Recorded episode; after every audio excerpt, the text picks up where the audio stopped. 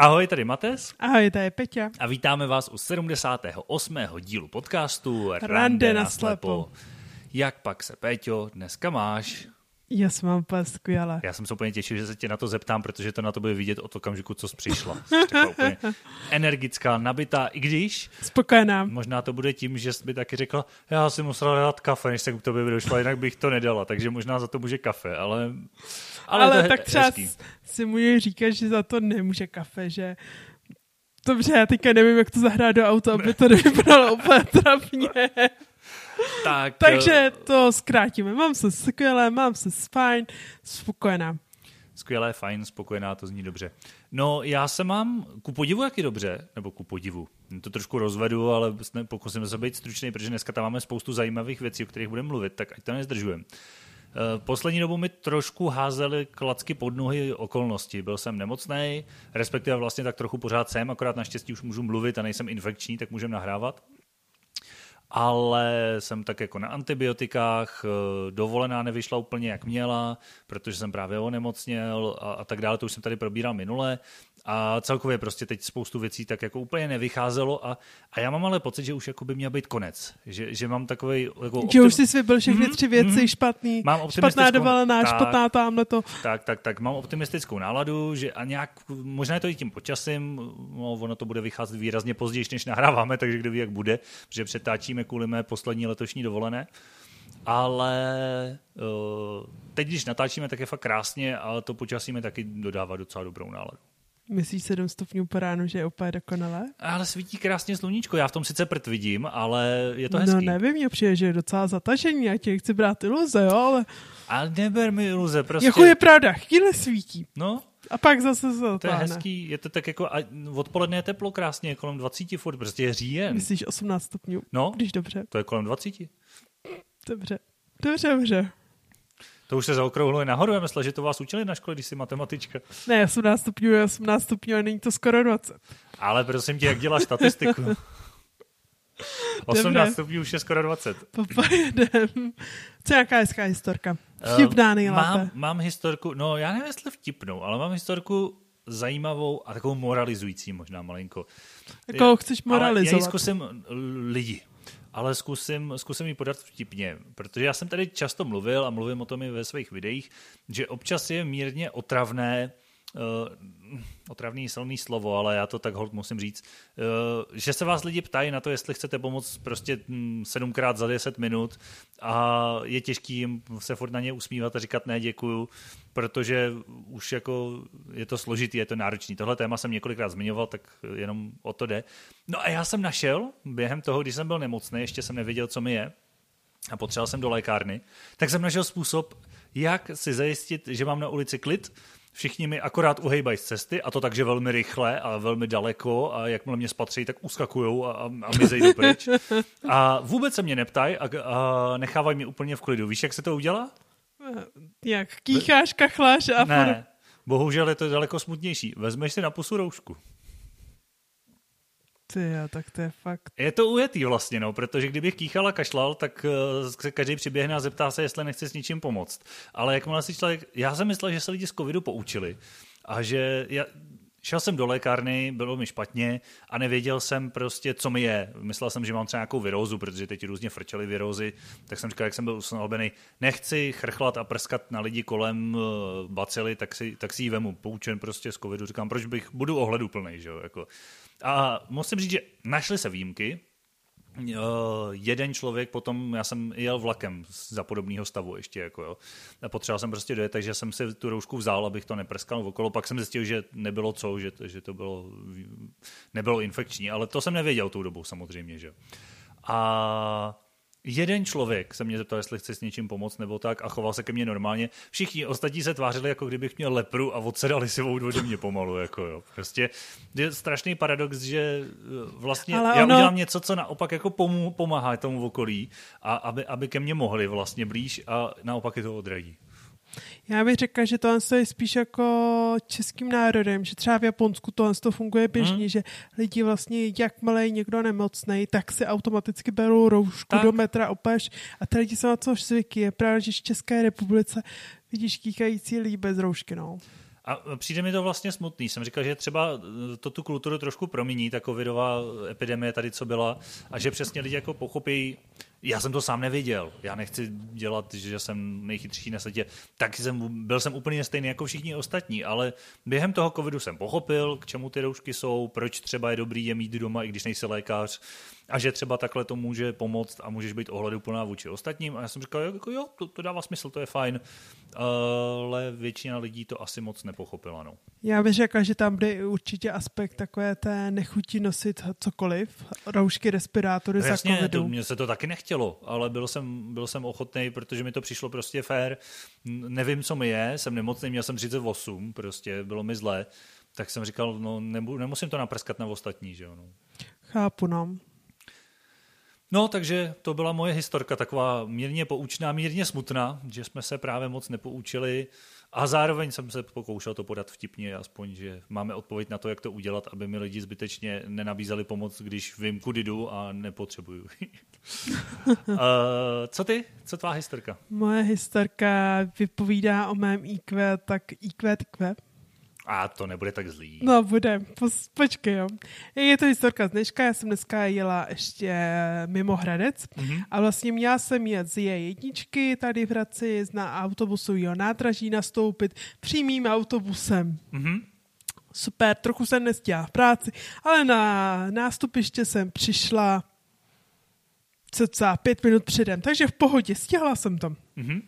Čekám, čeká tam jako docela dost lidí a prostě postupem času se jako dostanu k řidiči, řeknu cílovou stanici a pán mi řekne, že jede do Brušky a že mým směrem opravdu nejede.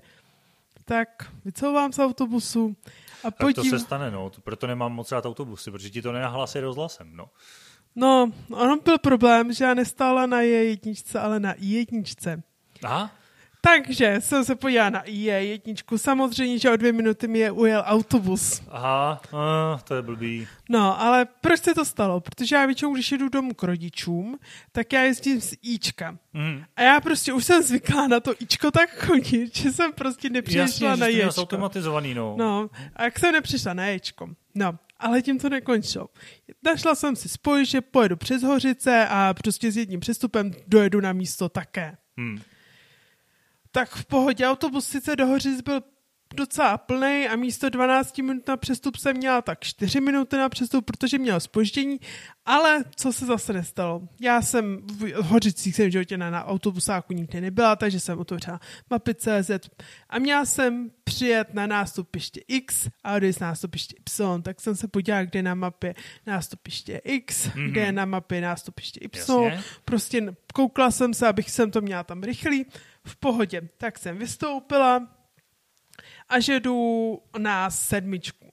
Že mi to jede ze sedmičky. Tak jsem přešla a já jsem si spletla jedničku ze sedmičkou, že to vypadalo trochu podobně, ty číselka. Tak jsem došla na jedničku, tam jsem si vyfotila jedničku, zjistila jsem, že jsem na, na jedničce místo sedmičce. No. Tak jsem šla na sedmičku, že? když už jsem se zorientovala na té mapě, kde jsem. No. Vím, že já jsem došla na to nástupiště, kdy mě ten autobus vyhodil tak jsem jako říkám, ty, to je jaké divné, že by mě vyhodil jako kam od kultiry jako znovu ten autobus. A ty jsi prohodila ten, to příjezdový a odjezdový nástupiště, hádám. Jasný. Já jsem přijela na sedmičku, měla jsem odjet na čtyřkce. Já jsem si to vyměnila úplně přesně naopak. Myslela jsem si, že mám přijet na čtyřku a odjet hmm, od hmm. sedmičky. A stihla jsi to? Jo, stihla. Tak dobrý. Já jsem stála na té sedmičce, teď se dívám na ten IDOS a, a vidím tam tu čtyřku. Málem mě pomila jsem ten autobus na té čtyřce viděla v té dálce. Tak jsem to dobíhala a týpek byl hrozně milý, ještě mi zastavil a, a otevřel. Jo, tak to je super, že, že to dobře dopadlo, že jsi nemusela v Hořicí do kavárny na trubičky a čekat hodinu nebo něco takového. No, jo, jo, jo, to bych asi úplně na cílovou stanici nedojela nikdy. Možná to čas zpátky do Hradce už. No, tak dobře to dopadlo. Jo, to není zas tak, protože to se stane každému. No. Já bych no. tě v tomhle povzbudil. Já to nevím, si, že... jako v průběhu jedné cesty si splíst dvakrát nástupiště je docela zážitek. Marfyho zákony, to se stane. Já si fakt myslím, já třeba přesně z tohohle důvodu nemám moc rád autobusy, protože přesně ty nástupiště jsou hrozně chaotický, v každém tom městě je to jinak. Jo, na nádraží většinou prostě jdou ty nástupiště já s sebou. Jedna, dva, tři, čtyři, hotovo. Já tam mám možná radši z toho, z toho autobusy, protože když vlezeš do toho autobusu, tak ten autobusák ti řekne, že tam nejede. Zatím šel vlezeš do vlaku a vlezeš do vlaku blbě, tak máš smůlu prostě. A tak od toho se můžeš případně zeptat, no, když jako chceš. Tak jasný, ale... A někde třeba, já nevím, záleží, třeba tady, když mluvíme o Hradci konkrétně, tak tam hlásají i koleje. Takže i víš, na kterém nástupišti, na který koleji, takže i na tom nástupišti se zorientuješ a pokud už to nádraží znáš, tak vlastně víš, do kterého vlaku no, lezeš. jo, jo, ale mně se třeba také v Brně stalo, že jsem měla vypsaný auto, vlak na 3.1, mm-hmm Došla jsem na tři jedna, nastoupila jsem do vlaku, kde měl jet. A on prostě tam byl, jako jel, byl bylo tam ten nástupiště vypsaný asi už 20 minut před odjezdem. Hmm. No a poté, co pět minut sedím v vlaku a už něco řeším, tak se zavřu dveře a, a, a vlak odjede.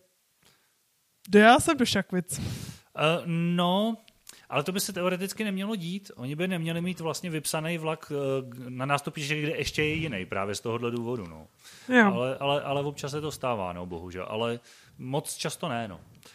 To uh, nevím, no, ale jako minimálně tady se mi to stalo, no. Jo. A třeba v Praze, tam se mi děje, že vlastně tam máš ty napsaný nástupiště, kolej, kolej no. která vůbec netuším, jestli je napravo hmm, nebo nalevo, hmm. a ještě sever a jich. Takže tam jako ve výsledku... Severa už taky člověk, když to tam zná, se zorientuje, ale ta kolej, to se musím taky vždycky doptávat, když vlezu jako na to nástupiště, jestli je ten vlak vlevo, vpravo, to se vždycky musím no. doptat. No. Takže ve výsledku jako i to nádraží dokáže být docela chaotický. To jo, to jo. Ale já bych to neviděl tak čelně tvou historku. Já si myslím, že se to stává. A vidíš, ani jsem se ti nesmal. To je hezké. Ve výsledku do cílové destinace jsem přijela pouze o půl hodiny později. Tak to jde. Já bych se, ještě než se vrhneme, to je, dneska to bude asi dlouhý díl, ještě než se vrhneme na dnešní téma, tak uh, já bych se zastavil u e-mailu, který jsem dostal a který mě neskutečně, neskutečně potěšil. Nevím, jestli jsi ho četla. Ano, četla. Uh, od Aleny nebo Adély? Já jsem mluvám, Já jsem se před pěti minutama díval a stihl jsem to zapomenout, protože já si prostě nepamatuju jména. Já myslím, a... že to byla spíš Alena, ale nevím. Uh, Adéla. Hmm. Od Adély. E-mail od Adély, který mě... Hr... Ale to vlastně doufám, že se Adela neurazí. Mě tak eh, až tak netankuje, mně se hlavně líbil ten obsah a ten mě úplně zahřál a natchnul a namotivoval, že musíme nahrávat dál, protože byl hrozně hezký. Bylo tam krásné poděkování, že se, že se líbí, co děláme. A co bylo zajímavé, že vlastně náš podcast objevila tím způsobem, že se učila na státnice nebo na zkoušku, prostě do školy se učila a připravovala se na ty flopedy, prostě obecně na potřebovala vidět něco o, o nevědomých a chtěla se to učit nějakou zábavnou formou, takže jsme vlastně i pouční, což mě docela lichotí. A zároveň mám trošku obavu, že musíme být odpovědnější, aby jsme to dělali dobře. jo, já bych taky chtěla moc poděkovat a jim byl ten jel velmi motivační a jako takový zahřál na duši. Rozhodně. A ono, já jsem ho chtěl ještě záměrně změnit, protože dneska mi to udělá úplně nádherný oslý mustek, protože náš podcast dneska poučnej by totiž docela mohl být, protože jsme si vybrali téma, který vlastně je tak nějak naučný a zajímavý. Budeme se totiž bavit o postavení nevědomých v průběhu historie, čehož si vašte, protože je to jedno z našich témat, které už tam nějakou dobu leželo v, uh, v návrzích a protože vyžaduje přípravu, tak jsme se k němu konečně dokopali teď. Přesně tak. Já bych to jen schrnula, vlastně půjdeme od historie k budoucnosti a nejdřív probereme nějak tak světovou a pak českou scénu. Je to tak. Tak eh, ty jsi už před podcastem říkala, že chceš vykopnout, protože tohle je, je, je tvoje oblíbené téma a s tou nejstarší civilizací tě, tě to baví a chceš to z... Přesně začít. tak. Já jsem se hrozně těšila, až to vykopnu, až vlastně to je docela známý. Bych řekla, že všeobecně, že vlastně když se vrátíme do starověké Sparty, tedy starověkého Řecka, tak uh, tam postavení nevědomí bylo velmi, velmi, bych řekla, krátké protože celkově Spartění se chovali, jak malé dítě nebylo, nebo případně nějaký člověk uh, zdravotně v kondici, tak ho většinou od, nes, od vedli na kraj uh, nějakého srázu a hodili na, uh, dolů. Ono v tom nebyl úplně sami, ale já bych rád uvedl na pravou míru, že současná Sparta už se tak nechová. A já jsem hrdým Spartanem, i když jsem nevědomý. Já myslím, že... A nestydím se za to. dobře, dobře. A že... No počkej, ještě vyhodí někdo z tribuny. Je pravda, že abych to teda ještě uvedl na pravou míru, tak já um, mám radši hokej. Fotbal moc zas až tak nesleduju, tam mě to zas až tak netankuje. Ale uh, hokejovou Spartu rozhodně podporuju a uh, vidím třeba, že i se snaží podporovat uh, třeba záchranáře, takže jim záleží na každém lidském životu, tak to je velký posun od starověké Sparty. Dobře, no. To je takový... Takže až tě hodí dolů z, toho, z té trubiny, tak, tri, tribuny, tak ti dole poskytnou základní pádemní pomoc. Jo, to je při, přistanu na ledu, zastavím se o manťák a požádám o podpis. No.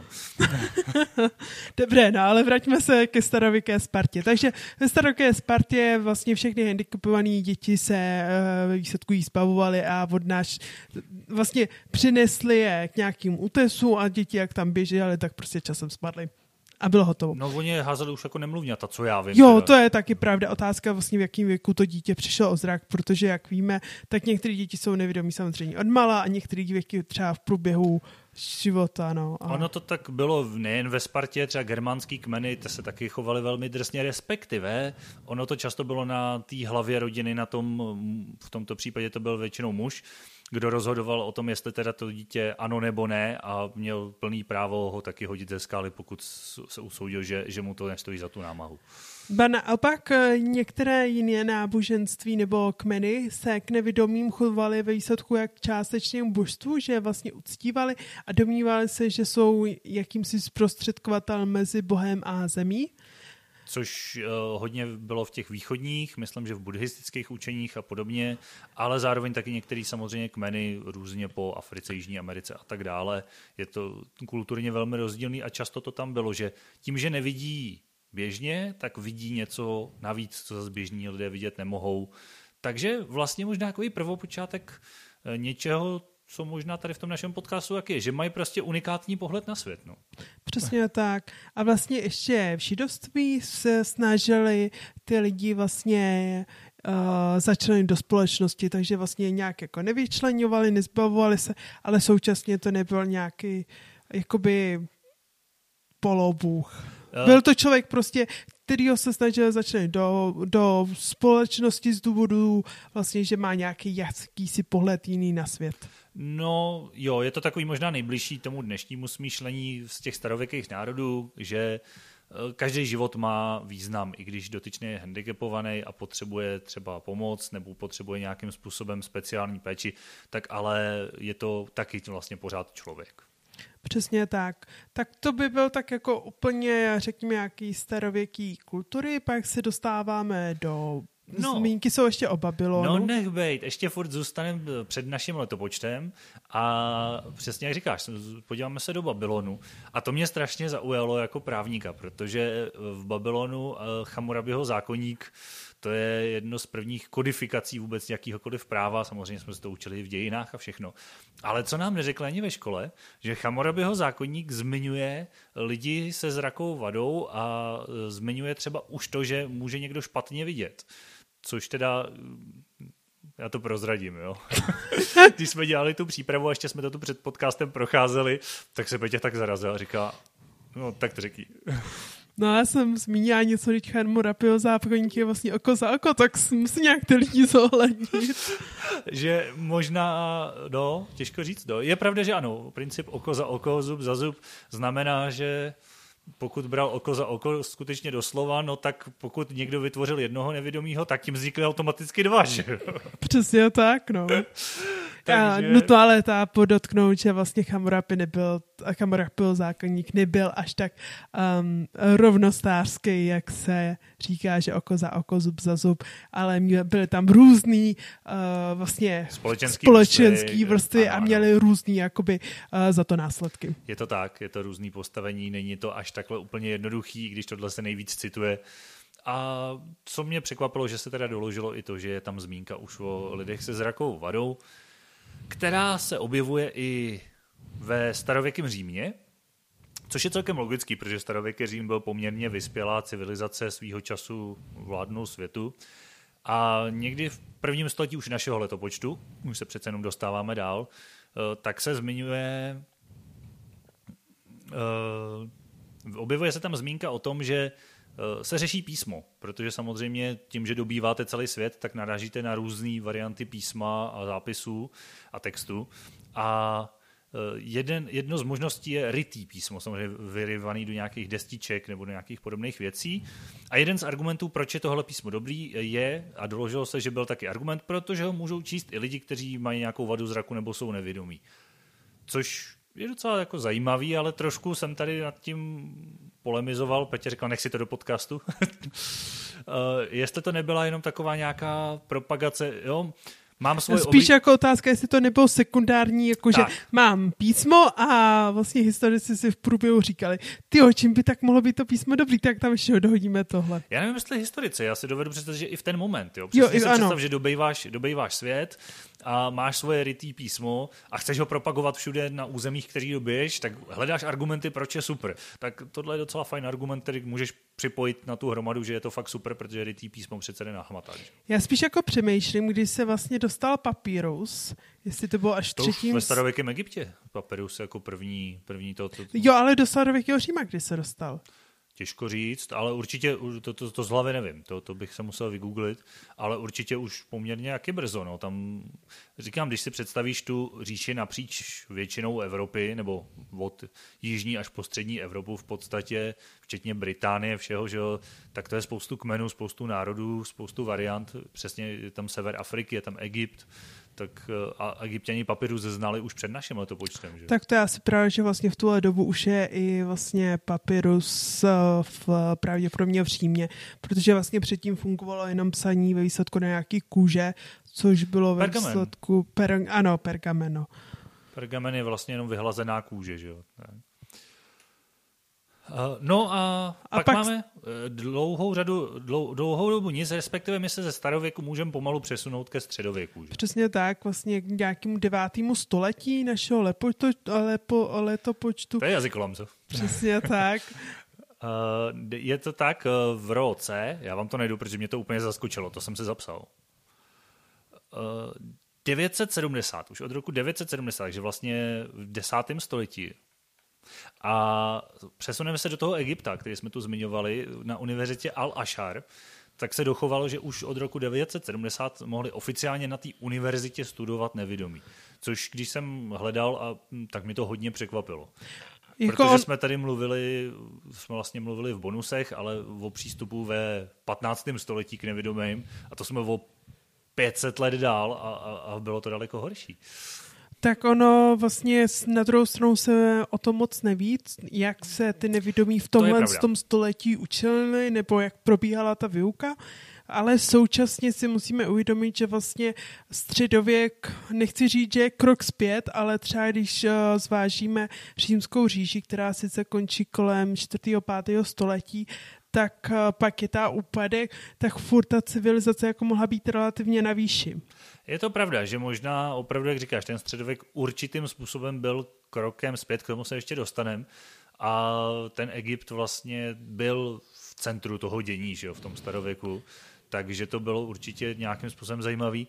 A co říkáš taky, ty je důležité si uvědomit, že nevíme už detaily podle toho, co já jsem byl schopný dohledat, tak se prokázalo, že tam ano, vlastně bylo propagováno, že tam můžou studovat, ale nemáme konkrétní jména nebo konkrétní příběhy o tom, že by to tak skutečně taky bylo a případně jak to vypadalo. Byť zase se říkám, že tou dobou hodně věcí se podle mě taky tradovalo ústně, že, jo? že to taky mohlo být tím pádem o to snažší pro ty nevědomí. Tak určitě, ale podle mě v a vlastně Egypt byl relativně cestovní úzel, takže podle mě v tu, tu dobu já ta přesně nevím, co se dělo od, vlastně od pádu Byzantské říše. No, Byzantská říše tohle dobu ještě trvá. Byzanc, Byzanc padla až výrazně, výrazně později se transformuje na východ říše. Pokud máš na mysli západořímskou... Ano, západořímskou, ta, ta, ta, ano, tam, tam ta padla, ale podle mě už nějakým prvním ano. století. Uh, ne, ne, ne, ne, to bude nějaký to pátý, šestý, co jsi říkala. Přiznám si, že z hlavy nevím, ale Je to, jsou to jednotky století, ano. Dobře, tak v tom případě se omlouváme všem historikům, Byzanc, že Byzanc, jsme to teďka... Pokud si pamatuju z dějepisu, tak Byzanc skutečně padla až vlastně pod nájezdama Turků někdy 1400, 1500 něco, možná ještě víc, teď nevím omlouvám se každému, kdo zná historii, protože lovím z patra informace z dějepisu, který jsem měl naposled před 15 lety, takže už je to docela dlouho, ale, ale matně si to vybavuju, takže Mm, ono, ono Takže tam pokud může být se nějaká stále kontinuita, nach... pokud narazíš na tohle. Ano, ano, já jsem právě vlastně nedokázal opět to přesně zasadit, to devátý století, pokud se stále nacházíme v vlastně byzantské říši, tak ta je relativně jako rozmanitá. Uh, určitě v tuhle dobu uh, velmi jako vzdělaní lidi, už se tam podle mě jsou uh, pergameny různý a vlastně papyrus, který je sice velmi drahý, ale vlastně z mýho pohledu, co si domnívám, jako je to na výši. A ano, v tu dobu se vlastně hrozně moc věcí tradovalo ústně, což ve výsledku vidíme třeba i na vzniku křesťanství, který vlastně vzniká uh, řekněme, kolem, kolem, roku nula. kolem roku nula. Ale první psaný záznamy jsou výrazně starší. Že? Přesně tak, až kolem roku tuším 300 nebo něco takového, hmm. že ve výsledku... A to jsou ty úplně první. Pak Přesně ty tak. Další teprve opis, opisy Bible a podobně jsou až výrazně později. No. A to je vlastně, když to řeknu, uh, poblíž jakoby eh, Jeruzaléma nebo vlastně eh, na aktuálním území, řekněme, Palestiny, Palestiny a Izrael. Takže jakoby furt to spadá do té byzantské říše a tím pádem podle mě v tuhle dobu jako hodně věcí se traduje ústně, ale současně bych řekla, že relativně dost věcí je písemných. Hmm, no a tak pořád to můžeš přečít a pořád je otázka, že, že by to možná nějak šlo. Těžko říct, no, jak to vypadalo, nebo jestli taky nebylo zas trošku nějaký politický tah, eh, i když tou dobou si myslím, že asi ne, protože si zas neumím představit, víš co, v té době to nikoho moc nezajímalo, nějaký nevědomý. Dneska by to mohl být politický tah, jako budeme se tvářit, že jsme hrozně přístupní. Tenkrát si myslím, že to mohlo být opravdu míněný vážně, no. Hmm, určitě. Ale tak popojedem. Popojedem ty jsi totiž nakousla křesťanství a to nám samozřejmě dominuje celým středověkem, že jo? A samozřejmě se to týká i vztahu společnosti k nevědomých. Uh, předestřu rovnou, že zůstaneme v té evropské kultuře a okolo Evropy nebudeme zabíhat uh, napříč světem někam do Latinské Ameriky nebo do Japonska. Zůstaneme tady tak nějak okolo. Uh, a tam přece jenom středověk je tím křesťanstvím velmi poznamenaný. Přesně tak, protože vlastně uh, vznikají ústavy a vlastně církev uh, vlastně lidi umístuje do ústavu, kde se o ně výsledku stará. do klášterů, že do klášteru, úplně specializovaný, že máš kláštery, máš různé lazarety, dobře, podobně, že kde se handicapovaný všeho druhu, včetně nevědomých, nějakým způsobem umístovali, což mělo sebou vneslo takový plusy i minusy. Ono je, možná tady začíná vznikat otázka výhod a nevýhod eh, integrace anebo samostatného vzdělávání. Že? Protože to je krásná ukázka toho, že tam víc, víc to bylo zaměřené na tu izolaci už tenkrát a na jednu stranu plnou podporu a pomoc blížnímu svému, protože k tomu samozřejmě křesťanství nabádá, ale zároveň se nám tak úplně přece jenom nehodí do té naší společnosti, jak nám v tu chvíli vypadá a jak nám funguje. Že? Přesně tak ale ve výsledku je to hodně poznamenáno, jak se zmínilo tím křesťanství, že je to, řekněme, eh, člověka nějaký, nechci říct osud, protože to asi není úplně to dokonalé slovo, ale vlastně nabádá k nějaké jako starosti o člověka a to je ve výsledku, když se nad tím zamyslíme, celým středověkem to tak jde až vlastně kolem 18. století se vznikají první ústavy, Eh, je to tak, eh, já bych ale ještě přece jenom porušil teď, protože já tady během toho procházím ještě na rychlou poznámky, které jsme si udělali, aby jsme nic nevynechali. Eh, porušil to, co jsem řekl před chvílí a utečem z Evropy, protože jsem našel jednu věc, která mě fakt strašně fascinovala. A přesunem se do té Latinské Ameriky, kterou jsem shodou okolností asi před dvěma minutama zmínil. Že v Peru vlastně místní obyvatelé měli zajímavý způsob uchovávání informací a to, že oni neměli klasický písmo, nebo jedna, z variant těch různých indiánských menů a podobně, byla, že byly na sebe navázané různé provazy, různé tloušťky a délky a na ně byly kolmo navázané menší provázky, růz, taky zase různé délky a na všech těch provazech byly v různých intervalech rozmístěné uzlíky. A z tohohle bylo vlastně vytvořený písmo, respektive způsob, jak uchovávat, uchovávat nějakou informaci. Nedovedu si představit úplně, jak to fungovalo v praxi, ale rozhodně je jasný, že takovouhle, takovýhle způsob informace mohl celkem v pohodě číst zematem i nevědomý. A zajímalo mě k tomu strašně víc, ale nic moc víc jsem nevygooglil. Našel jsem jen tuhle informaci a přijde to úplně fascinující, teda, že asi slepá větev, prostě takový, že hm, tímhle způsobem asi úplně psát knížky není, se neukázalo být dobrý. Tak je to takový věd, bych řekla, trochu náročnější. No, no, ale zároveň vlastně fascinující, že lidi vymysleli spoustu různých způsobů, jak, jak vlastně zaznamenávat, uchovávat informace. My jsme o tom trošku mluvili v naší sérii Co by kdyby, že jo? Když jsme řešili, kdyby všichni lidi byli nevědomí, jak by se uchovávaly informace tak, aby se je někdo mohl potom přečíst, že jo? Tak provázky nevím, jestli by byly úplně teda nejlepší, ale i, i v našem skutečném světě tohle to Tak jako výsledku provázky by se dali podle mě využít do takových těch uh, externích budov nebo externích míst. Hmm. Hmm. Ale i když tam by taky šel výsledku braille, takže Těžko říct. Jo, samozřejmě těžko říct, ale je to asi takový prostě, že si vyzkoušeli, budeme budem uchovávat informace takhle a ono se to úplně nesetkalo s úspěchem. Jo. A přijde mi to, že to je to takový matematický, když máš přesně nějaký jako jednu osu, na to kolmo navazuješ druhou osu a měříš různé jako délky, uzlíky, takový jako nějaký předchůdce, co já vím, různých kódů, binárního kódu, no tak tohle je víc než binární, tam je víc variant, že jo? ale něčeho takového víc jako matematicky zaměřený a na to asi v tom se uchovávat nějaký psaný věci a tak to asi nebylo úplně nejpraktičtější, byť to bylo čitelný pro nevědomí. Přesně tak.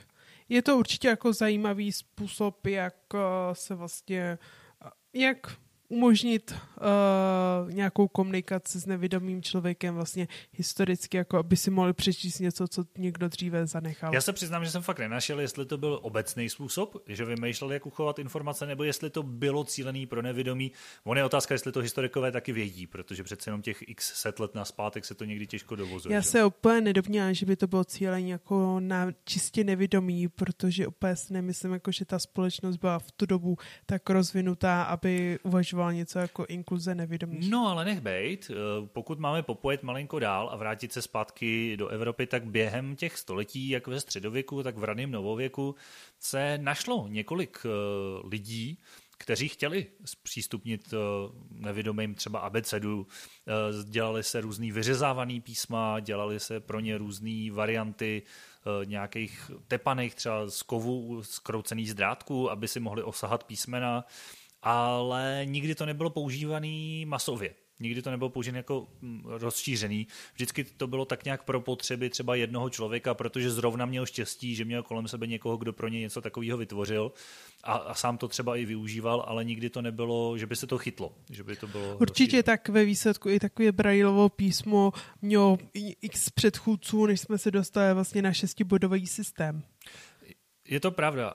A ono se k tomu vlastně můžeme pomalu dostat, protože se, uh, 17. Já se vždycky pletu, jo, 17. století je 1600 něco, že jo, a 18. je 1700 něco. Ano. Říkám to dobře, jo. Takže to jsou vlastně období, kdy pomalinku se začíná to téma opravdu objevovat nějak vážně. Říkáme nevědomí, ono se to do značné míry samozřejmě týká všech handicapů, protože ten přístup té společnosti k tomu byl často hodně podobný.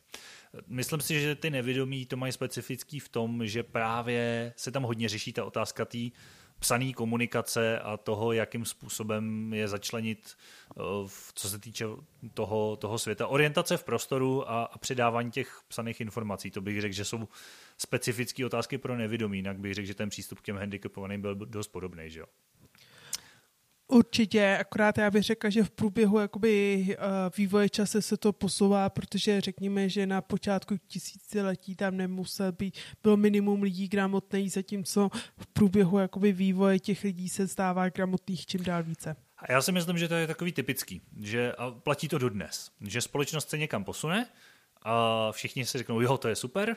A pak se taky uvědomí, že tady možná jsou lidi, pro který to tak úplně super není, protože to pro ně není dostupný a tak se hledá cesta. Byť dneska se to děje třeba v řádu někdy i týdnů nebo měsíců nebo jednotek let, tenkrát to trvalo třeba století, že jo? ale ten princip je podle mě dost podobný. Jo, že společnost přesně se přesunula ke knihtisku, k takovýmhle věcem, což byly velký objevy, že jo? a najednou se zjistilo ale, že do tohohle systému do kterého nám jaksi ty nevědomí furt tak nějak fungovaly, když se většina věcí tradovala ústně a stejně většina lidí neuměla číst, tak, tak co, že jo? Tak, tak se s tím dalo nějak pracovat, ale teď to najednou už nejde. A proto si i myslím, že vznik, začaly vznikat ty první ústavy a první skutečný jakoby péče o nevědomí. A koncem 18. století eh, vznikla vlastně první ve Francii Valentino já se omlouvám za tu výslovnost. Já sice dělal francouzštinu, ale tohle se mi fakt těžko čte. Asi I, H a přehlasovaný Y, no prostě strašně složitý jméno. Valentino, bude mu říkat Valentino, to bude jistější. to je, což je stejně jako zvláštní, to není úplně francouzský jméno. Ale v Paříži uh, naučí prvního nevědomího, vlastně vzdělá, vzdělává nevědomího člověka a tak jako trošku se tím pochlubí, uh, protože složí státní zkoušku, něco asi uh, francouzský vzdělávání neznám a asi tou dobou navíc bylo jiný než dneska. Každopádně předpokládám na způsob dnešní maturity nebo něčeho podobného, nějakou úspěšnou zkoušku, což vzbudí takový jako zájem, že on na to získá grant a začne vzdělávat nevědomí a zač- založí pro ně první vlastně vzdělávací ústav v té Paříži a nejprve 12, pak 24 nevědomých tam vzdělává, což hezky klape do velké francouzské revoluce. No. Přesně tak, on se lehce nepohodne s Napoleonem Bonapartem a vlastně odchází? Odchází nejprve do dnešního Německa, myslím, že do Berlína. Jo, do Berlína a potom až do Petrohradu, kde v podstatě zakládá podobné spolky, podobné ústavy a opravdu vlastně na tom přelomu toho 18. a 19. století vznikají tyhle ty první, první organizace. A vznikají i v našich zemích, nebo v našich. Je to ve Vídni, tou dobou vlastně v našich, protože jsme byli součástí Rakouska-Uherska, kde jistý pan Klein, Gustav Klein, říkám to dobře? Ne, nevím, nevím, nevím, teď to křesní tady nemám. A vzniká vlastně první ústav pro nevědomí ve Vídni, který má takový smíšený úspěchy, protože on vlastně vůbec je prvním útočištěm pro ty nevědomí, ale zároveň vychovává primárně děti, vzdělává děti a oni pak nemají moc kam jít dál. Takže tam vzniká trošku problém, že sice vzděláme nevědomí, ale pak už ji nemáme kam upíchnout. Což Protože ta společnost na to částečně nebyla připravená, protože vlastně pak nějak nebylo co s nima, že jo? Tak si musíme uvědomit, že jsme výsledku ve velmi mm, jakoby počátkách, že, že výsledku do té doby buď byl nevědomý jako vychován v rámci rodiny, anebo nebyl nějak ani vzděláván. Prostě ve výsledku hodně lidí pracuje v různých manufakturách, farmách a hmm. podobně. Takže tam ve výsledku nějaký velký vzdělání není potřeba. Ať vlastně, jak jsme v rámci bonusu řešili několik vlastně uh, lidí, tak uh, hodně jakoby nevědomých, který se ve výsledku proslavilo, bylo založených na to, že rodiče si vlastně uvědomili, že pokud nevědomý jakoby má být uh, nějaký náplň životu, že nejlepší mu je dát jako do, uh, na začátek vzdělání. Hmm. Je to pravda, že tím se většinou začaly ty příběhy těch zajímavých lidí, který my pak občas propíráme v naší minisérii uh, fikce nebo realita, která je super, tak se tam můžete jít mrknout, odkaz je v popisku. A třeba tenhle vídeňský ústav je takový rozporuplný, protože třeba tam se datují počátky toho, že by se psy dali využít jako dobrý společníci pro nevědomí což je velký posun a konec konců něco, co se používá dodnes. E, oproti tomu je tam trošku e, neúplně podpora bodového písma a bodový písma První bodový písmo vymýšlí Josef Julius Barbier. Já teď vypadám strašně chytře, že to vždycky říkám ty jména a data já, ale je to z jednoho prostého důvodu. Já tady mám u sebe ten soubor, ze kterého to čtu. Takže jenom abyste si nemysleli, že Peťa to neví nebo to neřešila. Je. Přesně tak, já si pamatuju jen takový ty faktický důvod, eh, fakta, jako že navrhl vlastně osmibodový systém. 12. 12. Mám to tu napsaný. Dobře.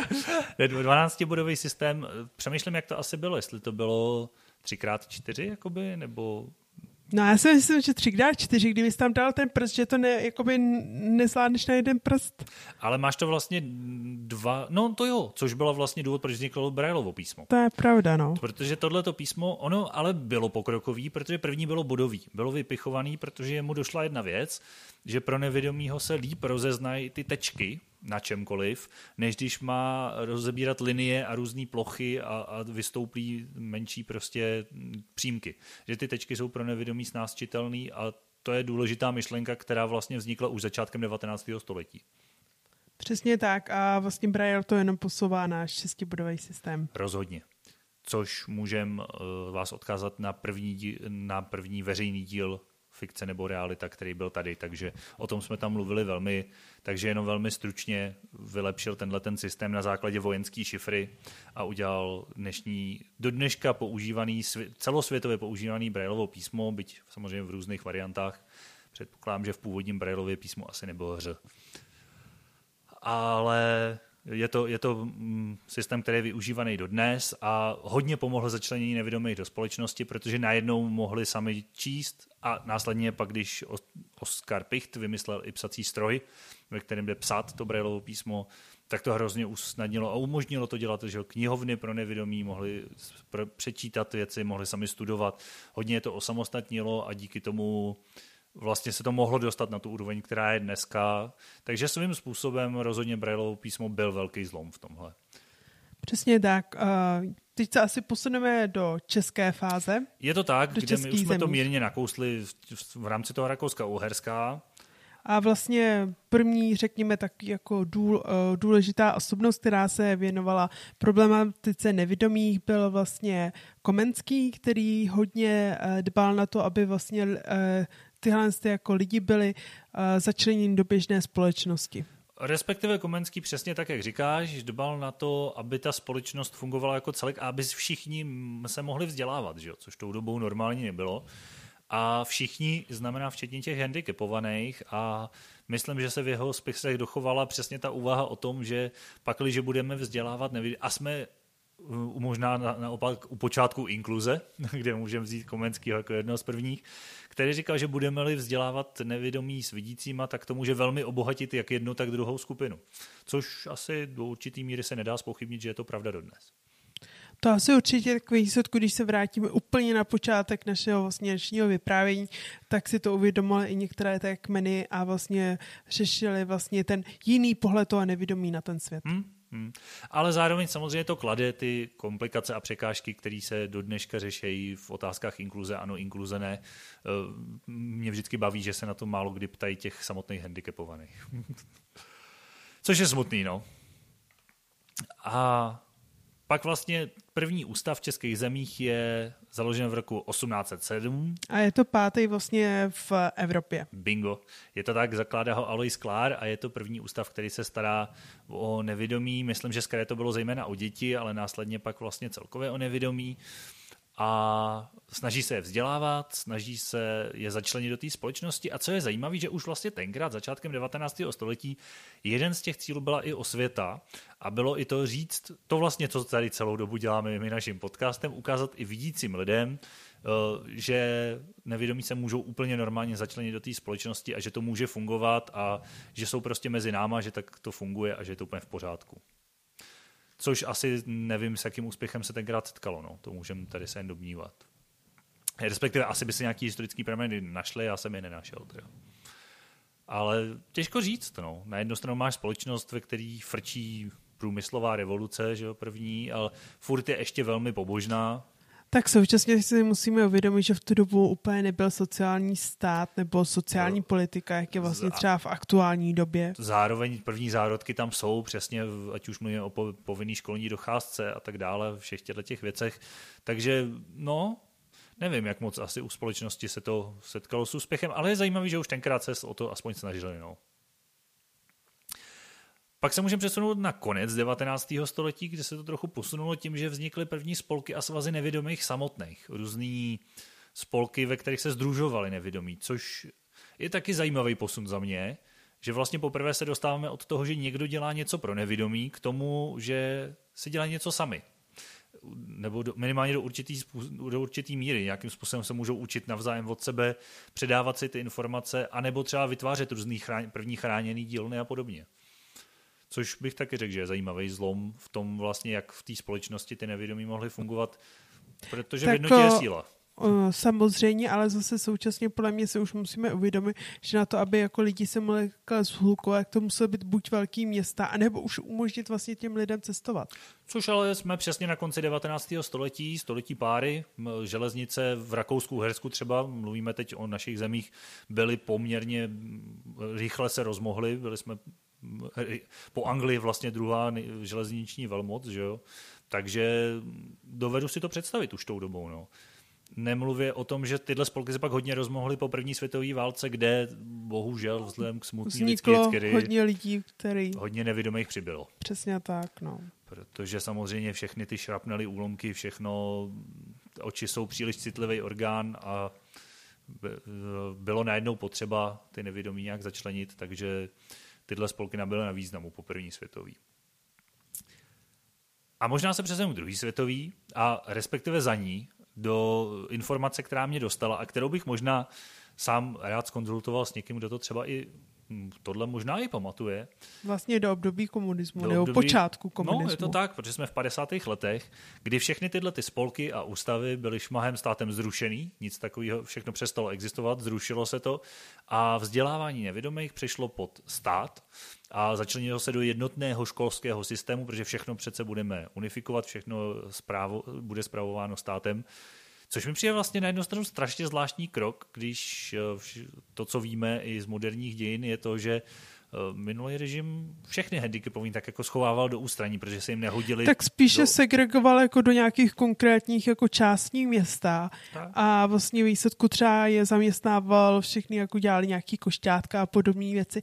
Jako je otázku, že ve chvíli, kdy je takhle segreguješ do nějakého místa, tak tam můžou být i specializovanou školu pro sebe, že jo? No to určitě, jo. To, to Ale ve výsledku v tu chvíli to není žádná inkluze, že jo? No tak to je... Je to jenom... Nula. Ale jo, jo, jo. Je to vlastně vlastně zrušení soukromých uh, nějakých uh, spolků, spolků a tak, což vlastně není jako uh, žádaný. A je to vlastně ohozený podstát, kde vlastně se jim dá samostatná výsledku škola. Hmm, hmm, je to tak a dává to smysl, protože prostě veškerý handicapovaný neseděli do obrázku té krásné, spokojené společnosti, jak se propagovala na venek. Že jo? Přesně tak, takže výsledku v tu dobu podle mě vystudovat, když byl handicapovaný, podle mě jakýmkoliv handicapem byl problém, protože prostě ty si patřil do téhle kategorie.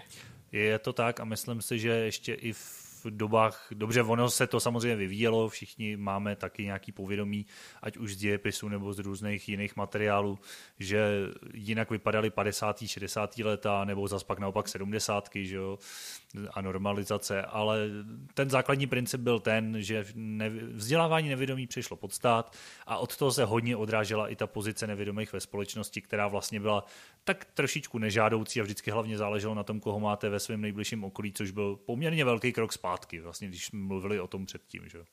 A o tom, že na začátku 19. století se naopak snažili ukázat společnosti, že jsou úplně v pořádku, že tady žijou, tak najednou skáčem úplně do opačného extrému. Přesně tak. A vlastně znovu organizace pak vznikají až v 90. letech po komunismu a vlastně vzniká SONC. Vzniká respektive několik různých organizací. Se sjednotí a vznikne SONC. Tak, proto sjednocená organizace nevědomých a slabozrakých, která působí dodnes a její předchůdci mají na svědomí založení Tifloservisů a dalších vlastně organizací, eh, dalších to nejsou ústavy, středisek, tak to je ono, středisek pro výcvik vodících psů a tak dále a vlastně to Česko se překlápí zpátky do toho, že máme i nějaký eh, sociální stát v tom pravém smyslu, no, sociální, ne socialistický, že jo, tak. A že, že tady nevědomí taky jsou a mají konečně možnost zase taky vylít z těch ústavů a být třeba takhle po večerech v obyváku a nahrávat vám podcasty o tom, jaký to je, být nevědomý, za což já jsem docela rád, že žijem v téhle době. Když jsme to tak probrali, asi bych si nevybral lepší, když nad tím přemýšlím. Jako období? Hmm. Že nemyslím si, že, myslím si, že to fakt máme nejjednodušší z té historie, takhle, jak Asi jsme to já si myslím, že z pohledu i a vlastně k moderním technikám si myslím, že určitě. Hmm. Uh, Jinak já bych možná na závěr jen tak jako schnula, že se omlouvám za jako historickou nepřesnost, kterou jsme zde mohli vytvořit. Je možný, jo, jo, o, o, máš pravdu. Ani jeden z nás není úplně historik, eh, oba jsme lovili eh, Máme samozřejmě nějakou přípravu, četli jsme zdroje, by měly být spolehlivý, ale když jsme o tom mluvili a snažili se to zasazovat do historických souvislostí, tak jsme obalovili většinou právě z hodin dějepisu, který za mě už jsou fakt dlouho zpátky. Přesně tak, takže případně se omlouváme a mějte s námi jen trochu strpení. A pokud jsme udělali nějakou hodně velkou botu, tak nám ji napište a my to příště uvedeme na pravou míru i díky vám, takže ne, nebojte se nás případně doopravit. Ale doufáme, že ten hlavní průřez tomu, jak vlastně nevědomí a potažmo slabozraký, protože si myslím, že dlouhou dobu to šlo ruku v ruce a bylo to pod rozlišovací schopnost společnosti. Já zrovna s tímhle s tím bych úplně nesouhlasil. Já bych řekla, hmm. že slabozraký se řekněme poči, pos, jako roz, odlišoval od nevědomých, protože slabozraký podle mě v tu dobu byl se schopný pohybovat a základní jako úkony dělat, zatímco nevědomý podle mě byl jako úplně jako mimo společnost. Záleží asi jak. No, je to škála, že jo. Od určitého procenta už, už asi ne. Já si myslím, že trošku v tu chvíli platilo to, co možná spoustu lidí jako mýtu zbere dodnes, že člověk buď vidí normálně, anebo nevidí. A že tam prostě byl ostrý zlom a, a přesně, buď byla schopná fungovat v té dané společnosti a pak v uvozovkách na tebe nikdo nebral ohled a viděla normálně a nikoho nezajímalo, že vidíš třeba hůř, ale byla si schopná všech normálních činností, protože třeba ani nepotřebovala číst, protože to stejně nikdo neuměl, že jo a nebo už nezvládla ty běžné činnosti a pak se zase naopak automaticky spadala do kategorie nevědomý. Přesně tak. Že to bylo takový víc polarizovaný v tomhle. Jo, máš ještě, ty z kraje zmínila něco, co jsem se tě chtěl na konci zeptat, a já vím, že už jsme dneska dlouhý, ale jen taková rychlá, rychlá otázka na závěr. Máš nějakou představu, co by ještě mohlo být do budoucna? Když jsme mluvili o historii, ty říkáš, že zastavíme až v budoucnosti. Tak já si zrovna myslím, že vlastně ta inkluze nebo začlenění těch lidí do společnosti by mohla být jako lepší, mohla by tam být celková větší povědomost vlastně běžných lidí o různých takových jako handicapovaný. Já chápu, že je to ve výsledku jako hrozně náročný nějak lidi základně informovat a za současně nepřehltit informacema, hmm. protože ve výsledku nejsou tady jenom handicapovaný zrakově, ale prostě těch handicapů tady je moc a to se nebavím o psychických nemocech a podobně. Takže jako myslím si, že by vlastně lidi mohli být vnímáni jako se zrakovou vadou v budoucnu vlastně téměř, nebo nechci říct téměř jako ve výsledku rovní si všichni sobě a tak no. Jo, jo, já si myslím, že to je důvod, proč dělám celou svou tvorbu a proč vlastně i točíme podcast, že tohle by se mohlo zlepšit. Že jako můj úplně krásný sen by byl, kdyby součástí základní školy v rámci nějaké občanské nauky nebo něčeho, byla, to je jedno, jedna, dvě hodiny o každém handicapu. Třeba byl prostě jeden rok, kdy se budou probíhat takovéhle praktické věci, jo? že jsou lidi na vozejku, že jsou lidi nevědomí, neslyšící a že to ne, a, a trošku zbourat některé ty mýty a předsudky rovnou už těm dětem, automaticky jakoby všem, aby vstupovali už do té společnosti, když pak takového člověka potkají, aby věděli prostě, no. To by bylo hezký. Určitě hezká představa. Jestli jinak myslím, že už jsme to dneska jako probrali hezky, Uh, jen bych to schrnula, pokud chcete slyšet nějaký fikce nebo realice, uh, fikce lomeno realita, případně co by kdyby, tak jsme na Hero Hero a jsou tam mimo jiné i Matesovy nějaký písničky, videa, bonusový a podobně. Děkuji za prezentaci, jsem rád, že se nemusím furt prodávat sám, je to úplně milé. Je to tak? A myslím si, že mm, ty naše podcasty často se zabývají historickými osobnostmi, takže pokud vás ta historie dneska zajímala, tak až na těch pár fiktivních, s kterými vás trošičku vidíme za nos, ale to je právě kouzlo a krása téhleté, téhleté miniserie, tak eh, tam máte nějaké možnosti, kde si poslechnout další zajímavý historický postavy nevědomí, které skutečně existovaly a jak to s nima bylo. Přesně tak, takže mějte se fanfárově. Mějte se krásně a zase příště ahoj.